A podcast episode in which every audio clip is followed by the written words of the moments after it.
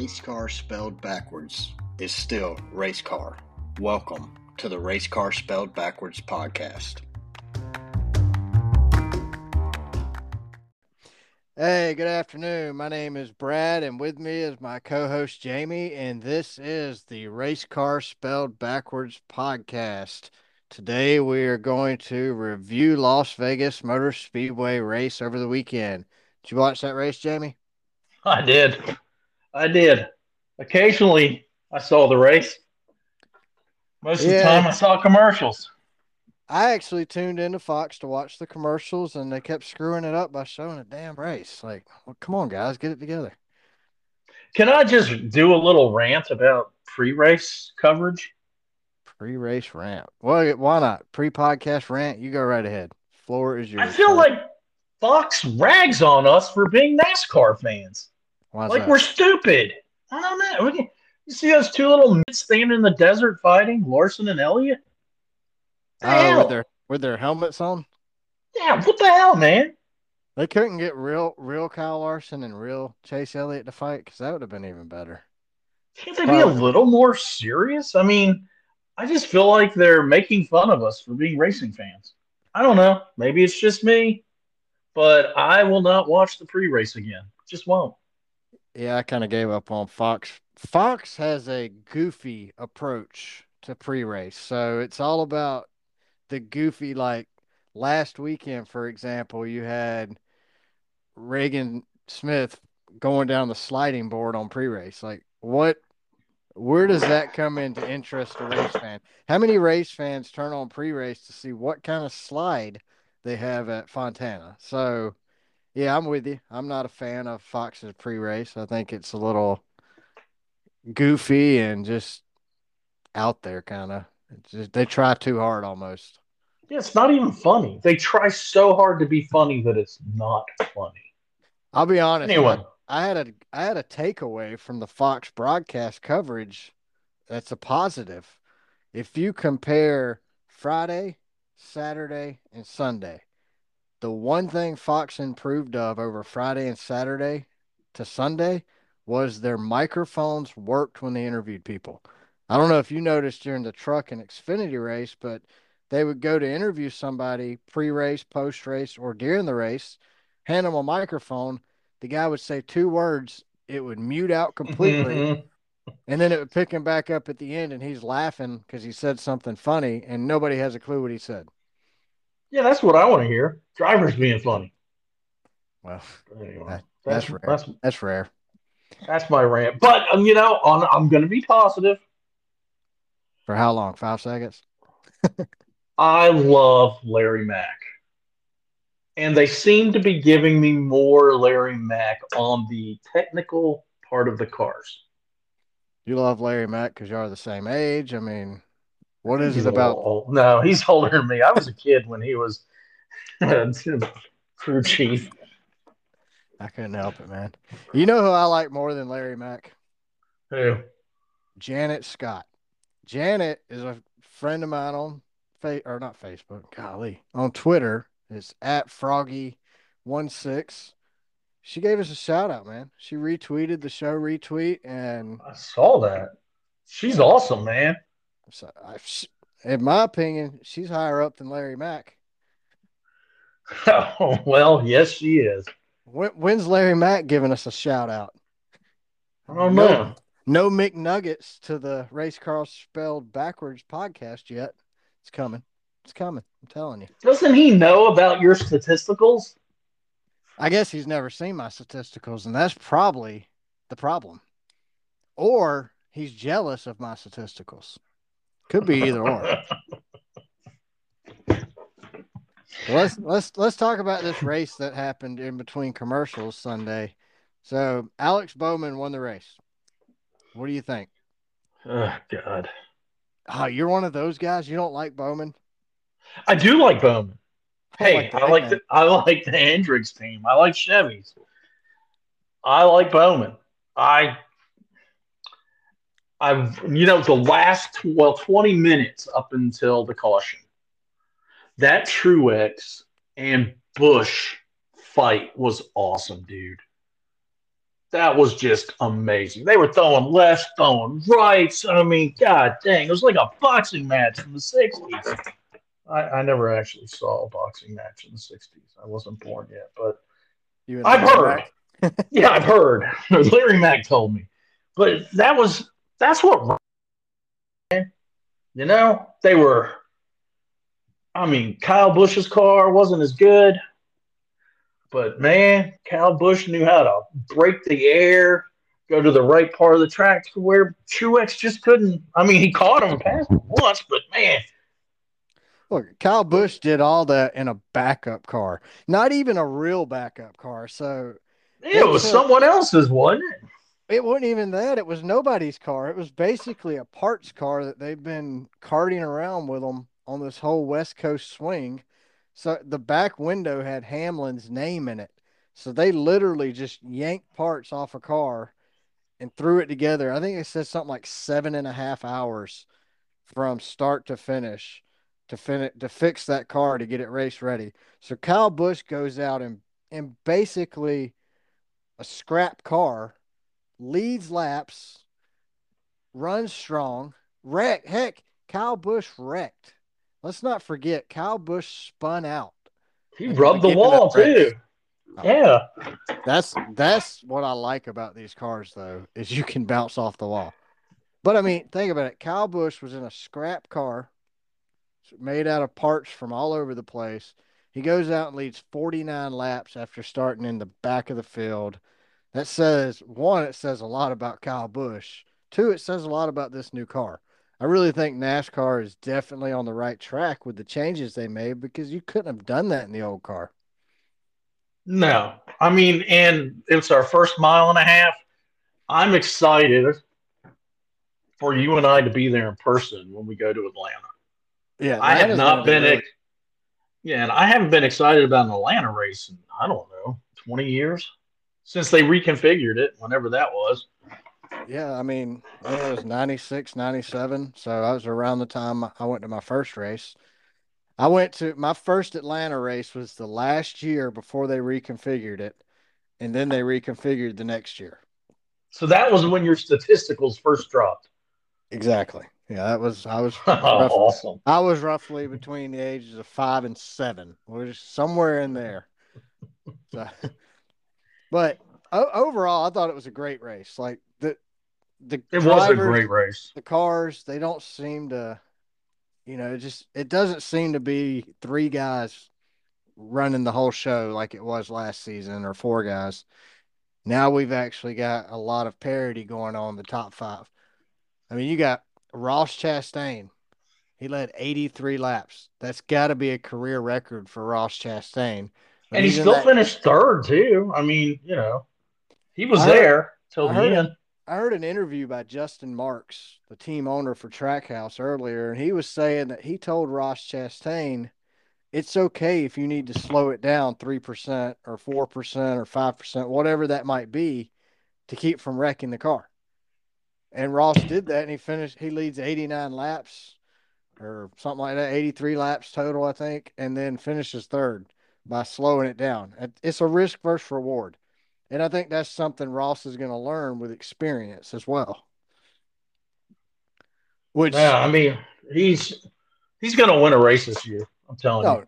no doubt. I mean, if you look at the top 10, they're all kids, except for, let's see, let's do a top 10 rundown. We got Alex Bowman, Kyle Larson, Ross Chastain, Kyle Busch. William Cal's a little long in the tooth. No, Well, uh, Amar- Amarillo, Rolo. He's Yeah, he, he finished sixth. And then, but I mean, you think about it, you got Tyler Reddick, Martin Truex, Chase Elliott, and and Christopher. Bell. Truex, he's just a little younger than me. He's an old man. So basically, you got the the retirement home of Joe Gibbs and the retirement home of Stewart-Haas. That's Pretty it. much. I mean, Yep. those Joe Gibbs and Tony Stewart and those guys at Haas, they're just hanging on to the old folks. I mean, you got Grandpa Harvick finished 12th. Very unimpressive. He's gonna he's gonna do something, man. This is two seasons in a row, and I just think he's losing it. He's losing his edge. I hate to say it for you, but He's losing his edge. But well, I take Prevagen, and we're we're we're not endorsed by Prevagen at all. But when I found myself lost in my bathroom with the lights on, I realized there was it was time for me to make a change in my life, and I started taking Prevagen, and I remembered how to flush the toilet now. So, So big shout out to Prevagen. So you're saying that um, Harvick might want to give it a try? Yeah, he ought to give it a try. You might at least see the top ten. Maybe Harvick just goes ahead and retires, moves into the TV booth, and we let I don't know who we're gonna move up from the Xfinity series because there's nobody not in the Stewart-Haas umbrella at least. I mean, you got Ryan Preece and Riley Herbst. Let's take Ben Rhodes and just leapfrog Xfinity. I love I love Rhodes. The I fact do that we got it, the fact that Budweiser or not Budweiser, but Bud Light is not a sponsor of his. They're missing the boat, man. Maybe they don't have a salesperson to go up to Anheuser Busch and go, "Hey, look, this guy's already endorsing you. Why don't you throw a little money our way? At least They put us." They should have went to him. What are you talking about? They should Yeah, have. they should've. And been like, "Hey, we would like to, you know, sponsor you since we're your friend. Bud's your friend. Remember? Yeah, they. Sh- I mean, somebody's dropped the ball. NASCAR should have jumped in once they realized it wasn't happening. How about Cody Ware finishing 26th, one lap down? That's a vast improvement for Ware and He almost, Ware Racing. he almost finished better than Bubba Wallace. How about uh, also, well, you know, Kurt, thirteenth. Yeah, that's- Kurt is just Kurt's He's- very good in the he's good in the booth broadcasting and he's even better in a car. I mean, it's Kurt's nowhere near retirement. I know he thinks he is or some people might think he is, but what Kurt does in a car, very very few drivers could do it.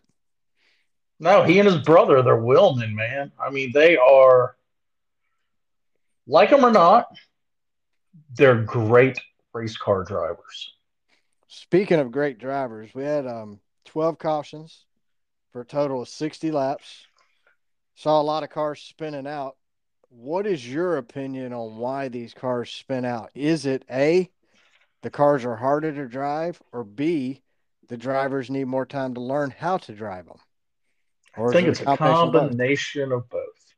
I think with the panels under the car, and they do it every race. Fox will show you the undercarriage of last year's car and the undercarriage of this year's car. I think aero is much more important now than it's ever been before. And I think just overcorrecting too much, turning the wheel just slightly too fast, and this thing's gonna it's gonna lose a traction on one of the tires. You're just gonna roll over. Do you think it, it possibly a um a factor from the rack and pinion steering? No, that- I really don't. I I think know- it is like Dale you said. Jr. Well, Dale Jr. said you have to turn the wheel less to get more. And of it. that, well, that input, yes, I will agree with that because I think these guys are turning the wheel as they would last year. They just need to get used to the car. I mean, look at look at Denny. I mean, I know he hasn't won a championship yet, neither have I.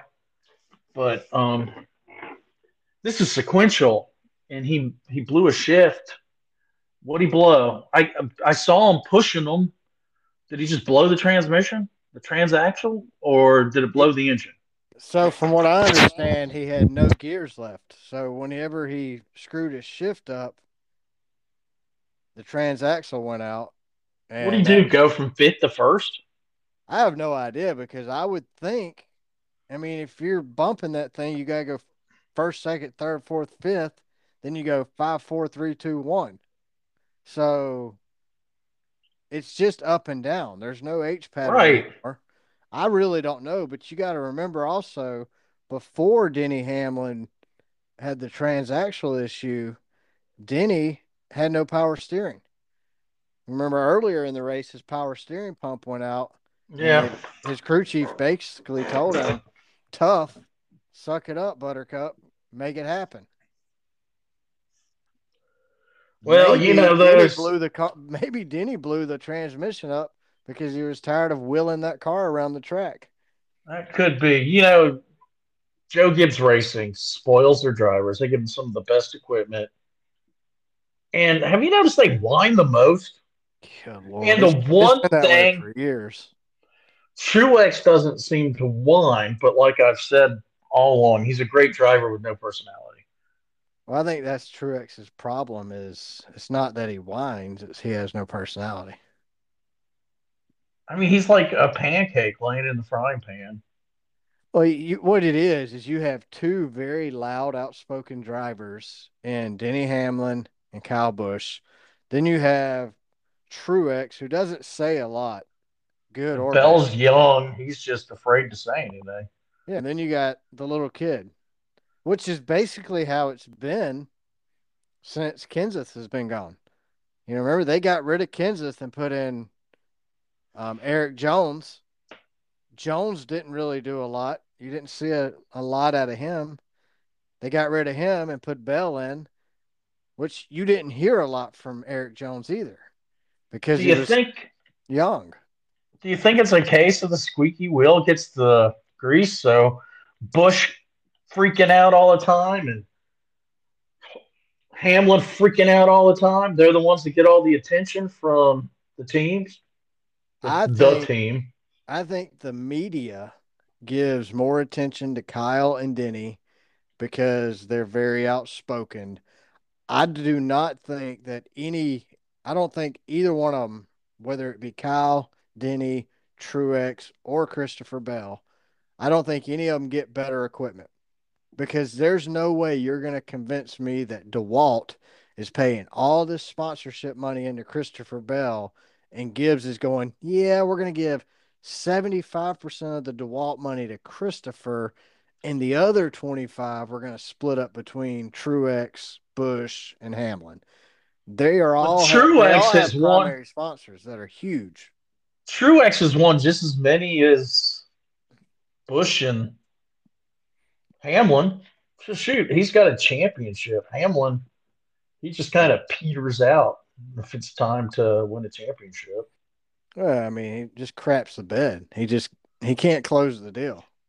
Maybe Which- needs to see a sports psychologist like Kurt Busch did and Kyle Maybe Busch. because you got. I mean, what does Denny close the deal on? As far as I know, he's never been married. His girlfriend ran away. He ran her off. Are you serious? I don't know anything about his personal life. his girlfriend ran off. I just remember on, on, on Twitter they made this big deal about it. Like she came out and posted all these tweets about Denny's gonna get what he deserves. The whole world's gonna know the person he is, and I don't He's got care. a 33,000 square foot house. Did she just run to another wing? She might still be living there. He doesn't know about it. He's been he's been on the West Coast swing for four weeks. He has no clue who's living in his house. I mean, that dude's house is so big, I can add up all the square feet of the houses on my street, and we, we're still smaller. I mean, he's essentially living in a Walmart. Does he know that um, Shell Oil is leasing the top floor for their CEO and their executive staff? Whose house do you think's bigger, Denny Hamlin or Michael Jordan? I would bet you, I don't know. I'd bet you it's Denny Hamlin. That's what I'm thinking too. 33,000. That's insane, dude. I wouldn't know what to do. I'd get lost. I saw pictures of it. He's got one of his cars in a plexiglass box in his family room. What the hell? I saw that recently too with somebody else. It was an Indy car though. Oh, um, Tony Stewart. You know, Tony Stewart lives in the Bass Pro Shops in Indiana. Yeah, he's selling his house for 30 million. Yeah, but he has one. He has his Indy car, his championship car, in a glass case on the wall with all his helmets around it, which is kind of See, I wouldn't I wouldn't want to do it. well, he can afford help. I mean, you got to dust that thing every week, don't you? You don't want to be able to write your initials on the top of the box. It's probably got a high efficiency air cleaner inside each case, keeping the dust out. 25 seer, baby. No, we, we don't promote that. We're gonna if you're gonna buy anything, buy a Daikin Fit System Or a Goodman. or a Goodman. hey, uh, speaking of um, Denny Hamlin, what about Bubba Wallace and Erik Jones? The crash at the end. So let me just set the stage for you. Erik Jones gets loose, gets squirrely going down the front straightaway. He's on the apron. The whole right front side of the car is destroyed. NASCAR doesn't throw a caution. Why? Because he's out of the way. They've been doing it all season long. Fans on social media are kind of mad at NASCAR, saying it's their fault. Bubba Wallace ends up getting into Erik Jones because that wheel's locked up. It shoots his car back up the track. what the hell did Bubba do? Bubba did nothing wrong. He avoided a Yeah. crash. He avoided a car, and then hits He the slid for half of half a lap, dude. The hell, he almost hit the pace car. He was within feet of hitting the pace car. Freddie's So who had the loser bomb "Stop, there? Stop. Who had I the give- loser bomb there? The pace car driver? All right, I give two LB awards on this one. So the first one goes to Erik Jones. I don't really know how what he could have done differently. Maybe lock the brakes up to stop the car instead of trying to save it. My second one goes to the pace car because the pace car driver might want to make sure there's not cars sliding in his direction before he pulls out because he don't have a Hans device. Maybe he needs a spotter. No kidding. I mean, You know, you like- wait till they say clear. Door, bumper clear. I mean, but at that point in the race, Brad Keselowski had already wrecked out. Maybe TJ should start spotting for the pace car after Brad wrecks every week because Brad's on a roll. He has wrecked every race so far this year. Maybe they should make a fault. rule. First car out of the race, their spotter is the pace car spotter. Call it the Keselowski Award. Yeah. Jeez, man. He's taking the trophy from Wreck House. I'm telling you, man, Ricky Stenhouse has stepped up his game. Not so much yesterday. He has. Yesterday, he, he had his moments yesterday, but wasn't what he was the week before. But he didn't wreck yesterday, and Brad has. Brad, literally, I mean, Ricky's done better than Brad all season. I mean, He heck, finished 21st. You know? Ricky did. Yeah. Man, I so wanted Ricky to win a stage. I really did. I wanted him to make up with Danica. I wanted him to kiss at the end. He almost won a stage. I thought he was going to. I did too, and I was going to get to hear Danica interview him. That was going to be. We still have one more week, so maybe coming to next week we'll get there. What about um? So when Bowman won, Kyle Busch goes over the radio and just loses his crap. So Kyle Busch says the same effing guy who backs into every effing win that he's ever effing gets backs into another effing win. I don't believe in luck. Right place, right time. You know what? Kurt Kyle's could have just done two two tires. And maybe he would have gotten out first. two laps to go. Greg Ives, who we all, we know as junior fans, we know Greg fairly well. He didn't, him and Junior didn't really produce the wins that we wanted to see, but Greg Ives and Bowman, two last two seasons, this season and last season, have won five races. Kyle Busch, last season and this season, has won one race. Even with my Georgia math, that's four more races in the last two seasons that Bowman has won versus Kyle Busch. I'm not comparing their careers. I'm not saying that Kyle Busch is better or worse than Bowman. I think Kyle Busch is one of the greatest of all times. There's no doubt about that. His statisticals prove it. Any race you watch Kyle in, Mhm. he's usually a threat. But looking at the stats, the numbers for the last two seasons, Bowman's numbers are better. You can call It's him not an showman, accident. You can call him a hack. You can call him lucky.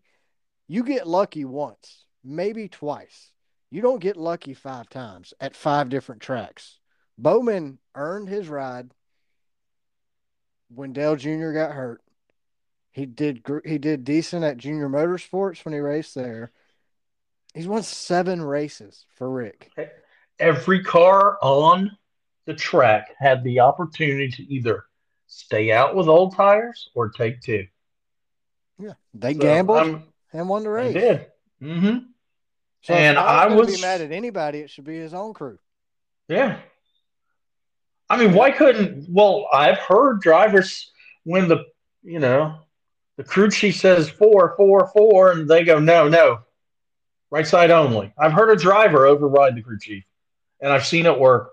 Why can't Kyle Busch? He's always bitching, and you know he's a great driver, but he's always complaining. Why couldn't he, as he's come down pit road, just say right side, right side? Or when they got done with the right side and dropped the jack, take off. Leave. Yeah. At the end of the day, the driver has all the power under his right foot and in his hands. I have a feeling. Yep. I have a feeling at today's competition meeting at Joe Gibbs Racing, Kyle Busch and Martin Truex and their crew chiefs are going to have a long discussion about what they should have done because that race was either Truex's or Busch's to win Oh, no doubt. and they lost it. They lost it. And you know what? For whatever reason, Bowman kept Larson off his ass, and Bowman's crew chief made the right call. I mean, it's it's as we've seen with this car, it's as even as it's gonna get. It's up to the pit crew, the crew chief, and the driver once they start that race. Well, essentially, Bowman, you can't say he backed into this win. Bowman won stage one. He won the first stage. Bowman led 16 laps um, for three different times. So Bowman didn't come out of nowhere. And essentially, Bowman got two tires versus everyone else's four. I guess, um, what, Kyle Larson got two tires with him as well. Mm-hmm. So they got their two tires, but Bowman drove his butt off. For those last two laps, Bowman knew he was in lesser equipment, well, lesser tires. He had two versus four. He knew that, and he knew if he lost the clean air, it was over. As soon as he got in dirty air, he was going to drop to the back. So for two laps, Bowman had to not only race the race of his life, he had to beat the most dominant driver of the last two seasons, Kyle. He Larson. had the champion in his rear view monitor. really had the champion out his right side window because up until turn Yeah, four, they were side by side. That's true. Overall, man, this car is awesome. I love the car. I love It the is. challenge. You know, it's we've been stuck to the track for years like slot cars. Now you have a car that even the best drivers in the world have to work at to control. They spin out on a dime, they get loose, they overcorrect, they spin out. The car hits the wall. It looks like the hit's not A, it's not as violent. B, it obviously doesn't do the type of damage as the old car. And C, it's easily repairable. I think NASCAR's batting a thousand here. Everything they've set out to do with this new car, I think they've done it. Other than the commercials, I give it an A plus. Yeah, I'm gonna go with an A plus and a F on the commercials. So you know me and my statisticals. I did the commercial breakdown, and luckily, What what did you get? I mean, so luckily it- we raced at we race here twice a year, and we were actually allowed in Nevada last year. So NBC had a race in 2021, and I compared it to Fox's. So Fox yesterday had 115 commercials compared to 99 by NBC last year. hmm, Fox had 93 traditional commercials, which are non split screen, versus 75 traditional commercials on NBC. good night. Fox only had 22 side by side commercials, four different times they used that side by side versus 24 with NBC, five different times. So, Hmm. yet again, Fox has failed. NBC still does a better job as far as showing few commer- fewer commercials. I like the broadcast team on NBC better. You know, this the whole this revolving broadcaster deal that we're doing, you know, we had Tony Stewart for 2 weeks. Then we had the great Matt Kenseth last weekend who surprisingly enough brings a lot to the show and fits very well with Man, he was good. my I would love to see Matt back. Like I'm voting, let's get Matt the Brat back. I am too. I mean, I don't know what it was, but there didn't seem to be. This is my own opinion, but much chemistry in the booth. And there was a lot of times where they just sat there and didn't say anything. Yeah, Danica brought a lot of awkward silence, and I'm not going to bash Danica. I she did the SRX race last year, which was horrible. She had no idea what she was talking about, and it was obvious. I mean, unfortunately. Then she come in the booth yesterday. She did better in the Fox booth than she did in the SRX booth. I will say that. She has improved, but Clint Bowyer having to explain to her why the cars had to keep moving after a flat tire so they didn't get stuck on the track like they have the three previous races before. I have a problem with that. Has she, has she not been watching this year? It did not seem like she had watched any races this year. This was her first race yesterday, in Look. my opinion. We're not getting paid to make this podcast. And I put in the work. You put in the work. We make we make notes, we do our research. You know, we're we're watching the race, we're listening to the race on the radio, we're listening to sports radio during the week, we're reading websites. I mean, we're putting in the effort and we're not getting paid. I have a feeling Danica is getting paid to be in that booth. You don't think maybe she just does it because she loves the sport? If she Like loved we the do? sport, you would know a little bit more about it. I mean, I uh, I don't know. I I don't know much about Indy, but I have a feeling you and I might know a little more about Indy racing.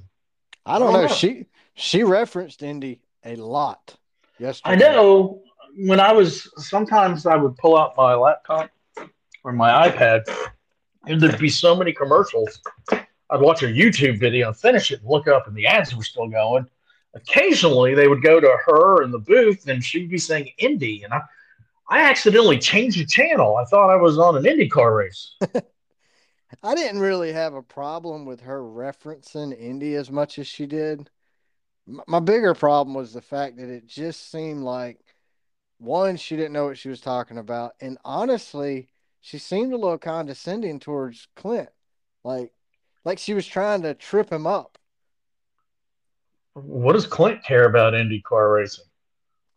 You know, Clint don't care. Clint knows after next week he's still going to be in the booth where she probably won't be back for a while. I mean, Clint's just a good old boy, Kansas dirt track racer who made it big.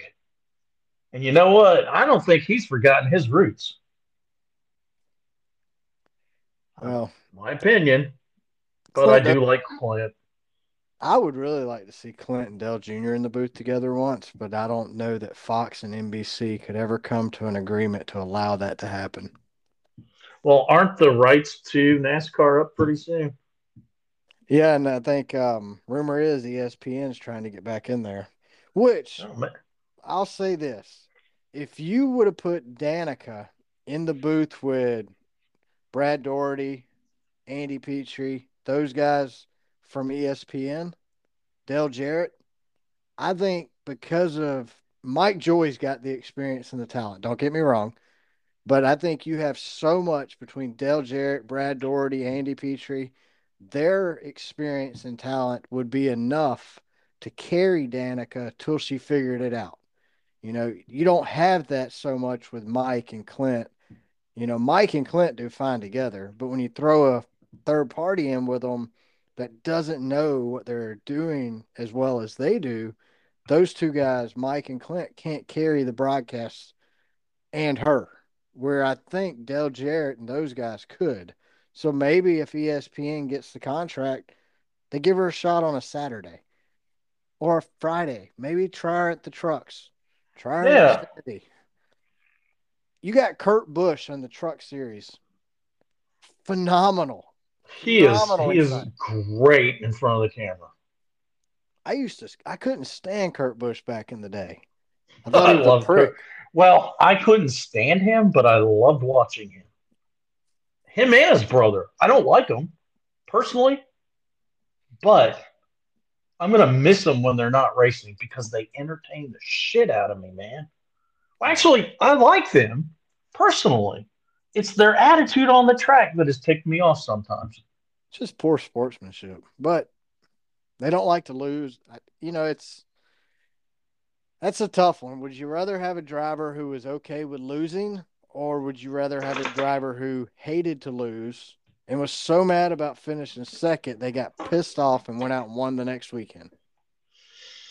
Well, Brad, I used to be that way when I played sports in my younger days. I hated you if you beat me. Just hated you. Well, And I never would lost. lash you out, say bad words, four letter words. No, not you. Occasionally, you know, I hit someone with a bat. Just, you know. So I appreciate their need to win. I've had that same winning to where you are, even as a grown ass man, about to cry because you didn't win. So I, like I said, I like them personally. They've pissed me off in the past, just treating their crew chief and their pit crew like shit. But when they're not racing, I'm gonna miss them. That's it. That's my rant. I agree with that. I mean, I I like them too. I I really I enjoy I enjoy Kyle in anything he races, and that's kind of why the whole Xfinity deal, where you know I'm I'm sorry I hurt too many people's feelings. I won't race the Xfinity car anymore. I don't really like that. I would rather see Kyle Busch out there on Saturday. I think he makes everybody out there better. I mean, they can barely. Wouldn't you, as an Xfinity driver, want, or even a truck driver, just if you won and Kyle Busch is in the field, you're a badass. Oh, like you just beat Kyle Busch. like Chandler Smith did on Friday night. In Mhm. Kyle Busch's truck, he outdrove Kyle Busch. I would think that victory would mean more knowing I beat my boss and I beat probably the greatest of all time in the truck series. I beat that guy. So Mhm. that to me, that win would mean more than if he beat Matt DiBenedetto. well, Matt, didn't he finish in the top 10 finally? Did he? I don't I- know. I really don't pay no attention to Matty D. I feel bad that he had to get rid of his Lamborghini. Well, at least Yeah. we got, at least we got to see he had one, right? We got to see that Lambo run in the 24 hour race at least. Yeah, at least at least his car was on the in the race. He might not have been in it. He had to auction it off, but Oh man, they he he he oversold himself when he went to Wood Brothers. Everybody said, "Put him in some good equipment, he'll win." No, he didn't. Hey, what do you think about um this whole Ukraine thing? Not what do you think about the whole Ukraine thing, but what do you think about our NASCAR community stepping up to help the Ukrainians out? You got RCR, Richard Childress, Oh, well, that million is rounds of ammo. That is amazing. Like, could you see, you know, Santa Childress showing up with a bag of ammo? that's so awesome. I wonder if he took him a bottle of wine. Like, here, have some number three wine and a million rounds. Here's a hundred ammo." thousand rounds. Shoot them downrange. There's a Russian now. Well, you, Well, then you Well- had you had Rick Hendrick. He donated two hundred thousand dollars before the race started And then he donated $2,000 per lap led by one of his drivers. Before the show started, me and you put our fingers together and came up with 51 total laps they led. So that's $102,000 for a total of $302,000 that Rick Hendricks donated yesterday to Samaritan's Purse to help out the Ukrainians. Well, I'm from a family that I did not serve, but everyone else did. Uh, that's poo poo on me. Uh, my dad and all his brothers served. Um, damn, those Ukrainians are kicking ass. Oh yeah. Can you imagine? Uh, the Russians are coming in there and they're just. I saw a video where these Russians went over, got out of their tank to have lunch, and a Ukrainian farmer, a tractor, hooked up a cable to their tank and drove off with it. I mean, you know, props to the Ukrainians. No. And That's pr- they have pride in their country and they're standing up to the Russians. And you know, my thoughts and prayers, both of our thoughts and prayers, go out to everybody in Ukraine. You know, we're just praying for a quick resolve, and we're just praying for safety and protection for everybody there. and keep up the good work. Heck yeah, keep fighting. You'll get I this. one. mean, there's the biggest LB bomb, loser bomb, Putin. Oh, Putin is LB. What are you talking about? And I mean, after two days of fighting Ukrainians and they didn't just disappear and throw up the white flag, he must have crapped himself. Oh, shit. Putin's such a loser bomb that you could make him a manager at a major corporation that was successful and he'd run that corporation, the division you put him over, he'd run it into the ground. It'd be the ultimate LB loser bomb. oh, yeah. I mean, shit, man. We used to work for an LB. Loser bomb. That's a fact, man. now Well, are we, we work for next? We are going to Phoenix, man. Phoenix. A weird shaped track where that white line, you can pass everybody you want to. Nobody knows Yeah. where the start finish line is at Phoenix. It's in one of the turns. I think if the guy that you want to lose wins it, you no, no, you're wrong. You took your foot off before we crossed the finish line. I But I got some- Phoenix is a one mile track. Yeah. I did look it up. It was opened in s- 19, 1964, not 1694, but 1964. It is one mile. Well, as you know, I went to college for history, not NASCAR. I wish they had a degree in NASCAR, but Dude, I would have so went to college for NASCAR. well, I would have, I would have been uh, a student if they I had NASCAR history, not a I C would've- student. I would have showed up to class. What are you talking about? I showed up to turn in papers and final exams. But anyway, NASCAR began racing at Phoenix International Raceway in 1978. However, it was not until 1988 when NASCAR's premier series, now the Cup Series, began racing at the track. That'd have been the Winston Cup Series back then. Oh, yeah, back when you could smoke and not get beaten to death. I don't smoke, but you know what? If you want to, burn them, baby. Phoenix uh, uh, International Raceway, when this was announced, they built a three story building outside of Turn 1 to increase the grandstand capacity to 30,000, Wow. which I know it doesn't seem that much to me. Back in the 80s. Well, the reason they had to do this is lightning struck the main grandstand and burned it down When did this happen? back in 1988. Wow. So they got it done just before the November 6th race. The first race was won by Alan Kulwicki. Was that his first race that he won? No, he won the first race at Phoenix, though. Was that the first time though that he did the Polish victory lap? God dang, you beat me to it. Yeah, man, shit. Hey, you and your statisticals, man. How do you get underwear to hold those statisticals? They're so freaking big. Yeah, I get them from somebody smarter than me. So here are the top 10 I'm I'm going to do 11. I'm sorry because my favorite driver came in 11th that day. Alan Kulwicki was one, came in first. Terry Labonte, second. Davey Allison, third. Fourth was Bill Elliott. Fifth was Rusty Wallace. Sixth was Geoff Bodine. Seven, it looks like Bobby Hamlin, but it's not. It's Himlin. Denny's illegitimate uncle. Benny Parsons came in eighth.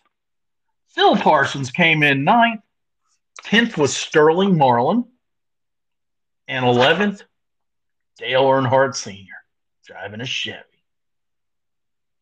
The Uno, Dos, Tres, Cuatro, Cinco, Seis. The Intimidator. That's the start of a song, sorry. That's the, And start of, the, that's the start of a um, Offspring song. and the number one song in November 6, 1988, when I was a wee lad. I'm, I got my license that year. No, Oh, no. right. That was learner's permit. Which it was handled with care. Never heard of it. In traveling with the Wilburys. Tra- no, no, that no, that's that's not traveling with the Wilburys. It's the traveling Wilburys. Was the I don't know. This sounds like an Irish clogging band. I, I didn't like- Google it or go to YouTube, so I'm not sure. But I can tell you Sounds that like when a Nick Jr. show. I can tell you when I was driving with my dad in the passenger seat, I had the radio turned up. I was listening to Poison, man. Tell me nothing but a good time. How can I? Tell And that's exactly nothing. what Bret Michaels sounds like, if you're wondering. Yeah, see, well, now he's doing. uh I don't know. He's on some channel. I've never watched the show. I've seen it clicking through. Oh yeah, that's that Bret Michaels been to rehab, love with my rehab lady. Yeah, and then he had the thing "Screw Me in the Bus," where like ten women had to fight to screw him in the tour bus. But then he have- uh, every rose has a. My wife wouldn't let me watch it. She wouldn't let you watch people screwing in the bus or fighting in the bus to screw one dude who's going bald. Well, you know, I'm going bald, and at the conclusion of the series, each season, I would come into the bedroom and go, "Hey, get over here! You won!" She would go. she would go. No, I didn't. God dang it! You're watching that stupid ass show again. She didn't have to fight anybody though, no, she didn't. and you don't have a tour bus. But she was fighting me to get out of the bedroom. let me go, let me go. Stick your head out this window and hush. well, if you're gonna go to Phoenix for the race, I've got four different hotels you do not want to stay at unless you just need a place to take a shower. You know, or if you want to, if you want to say get that. bitten. we say that every week. Only stay here if you need to take a shower. But Well, and we got a hotel that was so disgusting that we Exactly. decided we didn't even want to shower in it and went and got another one. I would have went to the car wash before I showered in the hotel we were in. So we'll just, we just had- we could've- you you may or may not be able to shower in these hotels. Yeah, That- you may That not. would be the at the very least you could shower. But you're definitely not sleeping. I'm going to go with the Econo Lodge Phoenix North first. It sounds And nice. this is A. Dominguez. I only give a last name because he didn't give a first name, just an initial. So it could be there's probably hundreds of so A. is it, Dominguez's is or. Andrew. Dominguez or is Yeah. it, that's his first initial or is he Well, I don't know. It just says A. Dominguez, so it could just be one of many, the whole family. but he says, first of all, he's critical of the response of the hotel, and I'll read that too. But he says, why does Econo Lodge respond to these comments like they're doing something about it? There are roaches in my room, burnt holes um, and dirty blankets, no towels. Toilet, toilet doesn't flush. It's filthy here. There was a rat under my Oh. bed. they need to condemn this place. I'm going to report you to the Econo Lodge. This is an unsafe place. It should not be still running. Maybe you should really do something about it. Room 215, don't waste your money here. Who found a dead rat under his oh bed? my god. I would have hives for a month. Look, Holy shit. roaches are bad. Burn holes from a crack pipe in a dirty blanket. That's bad. No towels to wash your meat stick. That's even bad. The toilet not flushing is bad. But a rat under the bed, that's like that beats all, man. Like that's that's the worst of the worst. So here's the owner's response. And as we know, when we got screwed with our first hotel the Beach Ho Inn, that we were reading all the reviews before we got another room. This seems to be a common practice with hotel owners, and it's so general, it's bullshit. But here's the owner's reply I am very sorry to hear that you experienced such an unusual circumstance and inconvenience during your most recent stay with us. We It's would like you to we would like you to know that guest satisfaction is of extreme importance to us, and your feedback has been forwarded to management. We truly thank you again for sharing your feedback and for your valuable business. They appreciate your feedback so much, they leave a snack under your bed. Mm-hmm. That's to feed the bed, I think, and the cockroaches. That's yeah, that's exactly. They don't want you to see the roaches, so they throw a dead rat under your bed before you check in, so the roaches will all go to the rat and you won't see them running around. Or maybe the rat checked in, couldn't believe how shitty the room was, had a heart attack, and died under the bed. Maybe the rat was smoking crack in the bed, burnt holes in the blanket, crawled out of the burning bed, and died under it. After he broke the toilet.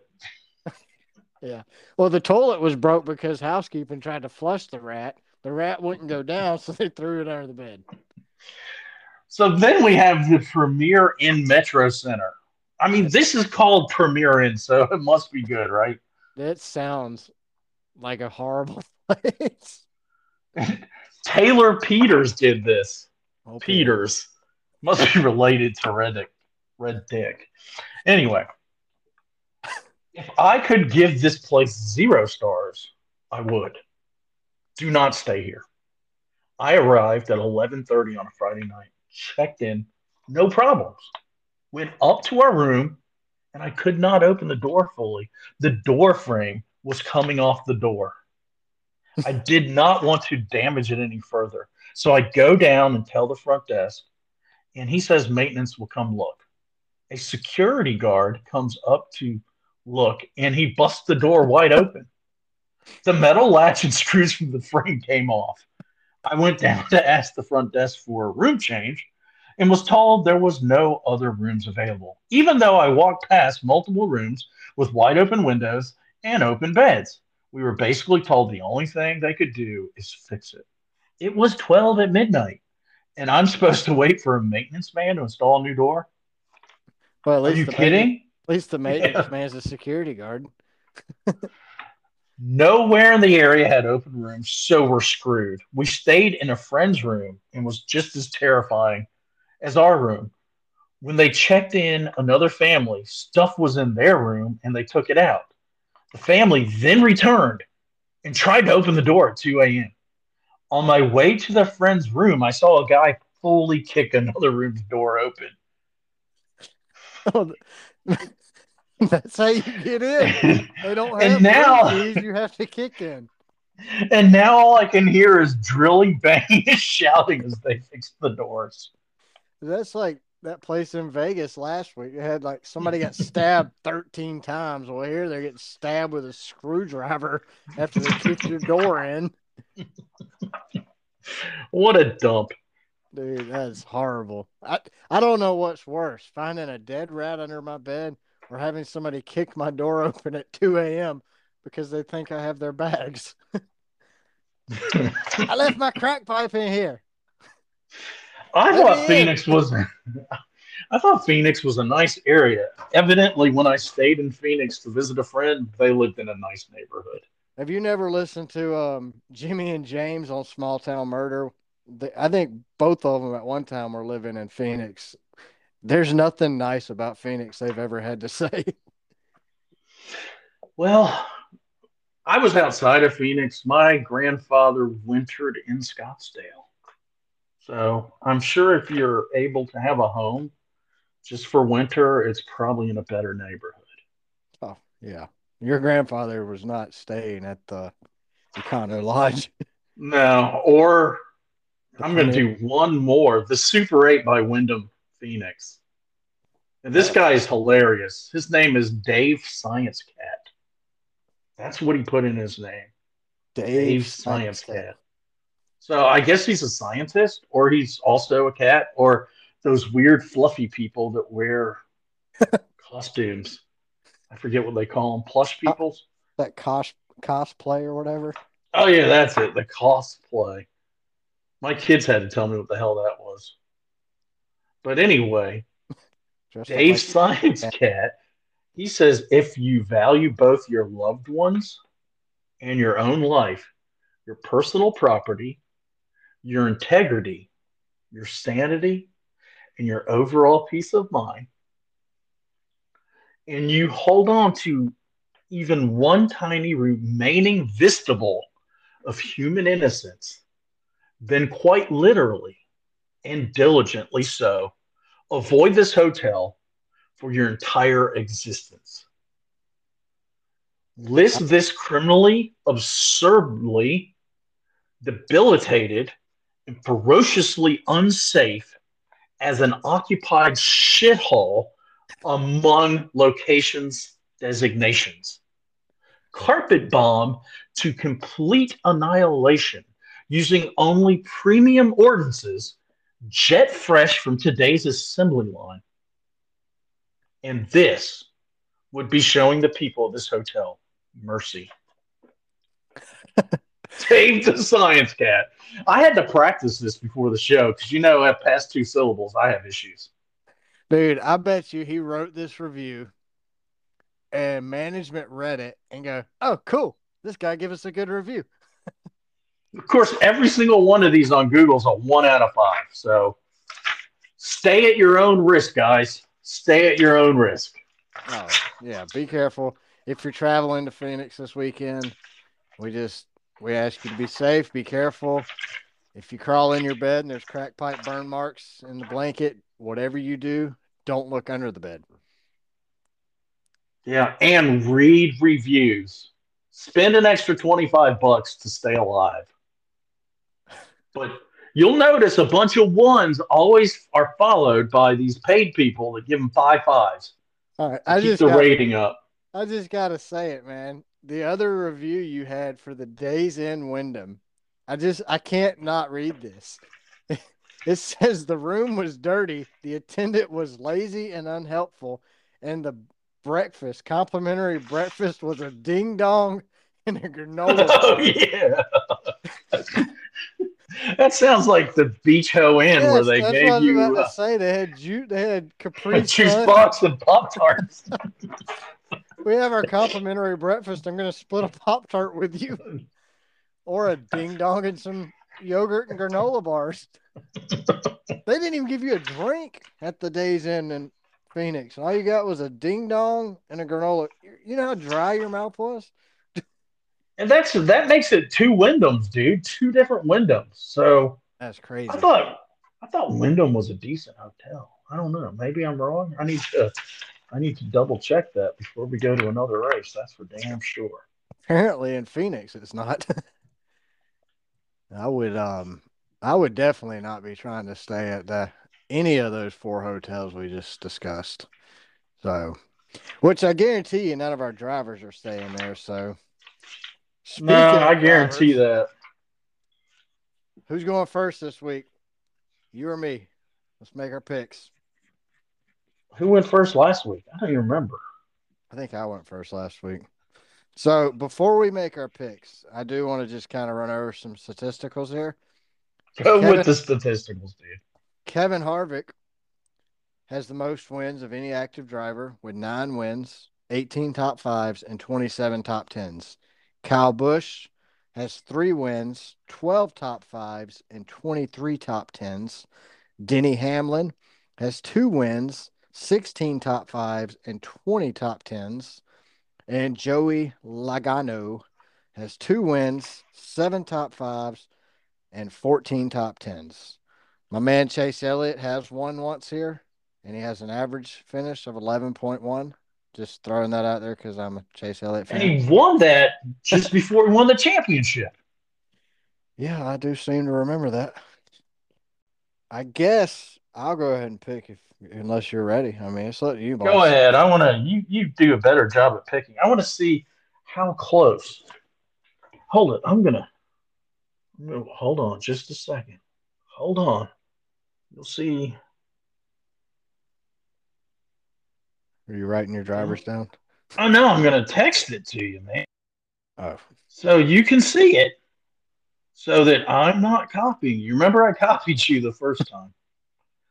that's all right. Stole some from you. I know you. You were going asshole. That asshole. I'm used to being copied. When you're as good as me, it just happens. Well, when you Mhm. got low hanging statisticals, what can you do, man? Wake up every day and piss excellence. Fuck yeah. Oh, excuse me. Try not to use that word on the podcast. Oh, you know, That was a you- frick yeah. freak yeah. Frick yeah. Yeah, Did it leave my phone yet? Did you get it? No one with your internet, probably not. Says it's delivered. Oh. Yeah, I got it. All right. Ah, You you see sons where I scratched number two out and put in someone else later today while I was working. All right, go for it. All right, so I'm gonna go with Kyle Larson. He has one win at this track and an average finish of 9.4. And for my other top pick, I'm gonna go with my boy Chase Elliott. As I said, he has an average finish of 11.1 and one win at this track. So let's make that clear. That's your number two pick, right? To win. Yeah, it's gonna be one of those two. I mean, I still have my dark horses if you want me to throw those out there. Throw those out there. So for dark horses, I'm gonna go with Erik Jones. He's got a lot of experience at this track and he's been running fairly well. And I'm gonna really go for a long shot here and go with Chase Briscoe. He's been at, he's raced this track twice before, but he's also run it four times in an Xfinity car, and in all four of those, he had a top ten. So that, that's going to be my dark horses: Erik Jones and Chase Briscoe. My number one to win, as you saw, Chase Elliott, man. I don't know if you've recognized this, but he, he's kind of my favorite driver right now. Um, number two, I'm going with Harvick. And number three, Dark Horse. That- You sure Harvick's not your dark horse? well, he sure hasn't won much, has he? Oh, the wife just came in from the beach. Dogs are going to go ape shit. Who's your other dark? Number th- my I got Suarez as a dark horse, number three, and Joey Logano, my fourth fourth choice. Suarez has been running good this season. I think he'll have a good one. And he drives a Chevy. Heck yeah. Either way, I think Phoenix is going to be a good race. I'm kind of excited to see it. Now, the way these cars have been going, we're finally at what I would call short track. I'm excited. Yep. Well, maybe Janet Scott, well, Froggy sixteen, maybe she'll give us another retweet this week and help promote the show. Like I said, we like we said at the beginning of the show, we greatly appreciate all the support from anybody who listens and retweets us. We love you, Janet. We love you.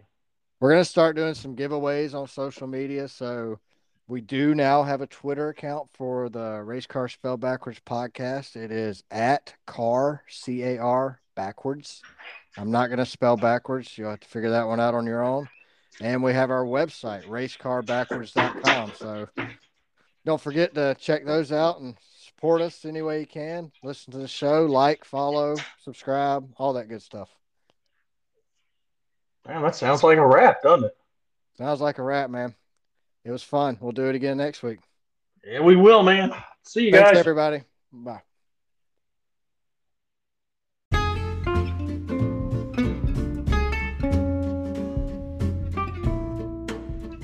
Thanks for listening to Race Car Spelled Backwards.